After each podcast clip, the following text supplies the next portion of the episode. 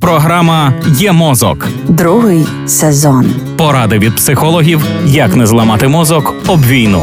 Проєкт створено за підтримки програми партнерства у галузі масмедіа в Україні UMPP. Як спілкуватися з незнайомим військовим? Ми з'ясували в минулому епізоді програми Є мозок. До слова, послухати всі 100 серій можна на саундклауді Львівської хвилі. А нинішня тема спілкування з фронтовиком, якого ви добре знаєте. І тут головний постулат: будьте щирі.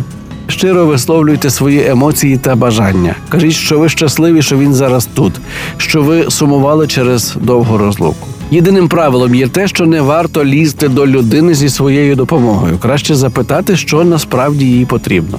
Стосунки мають посилювати людину, додавати їй тил, задовольняти потреби. Для цього важливо лишитися в діалозі одне з одним і вміти чути. А ще дайте йому висловитись. Але лише за умови, що людина сама хоче говорити. Будьте готові до того, що історії повторюватимуться, будьте готові до дивного гумору. Гумор тих, хто повертається з війни, може бути чорним і незрозумілим, але так психіка рятується від жахіть війни. До речі, в цивільних це явище також присутнє, тільки зазвичай у помітно меншій мірі. Тож сприймайте ці жарти без закочування очей.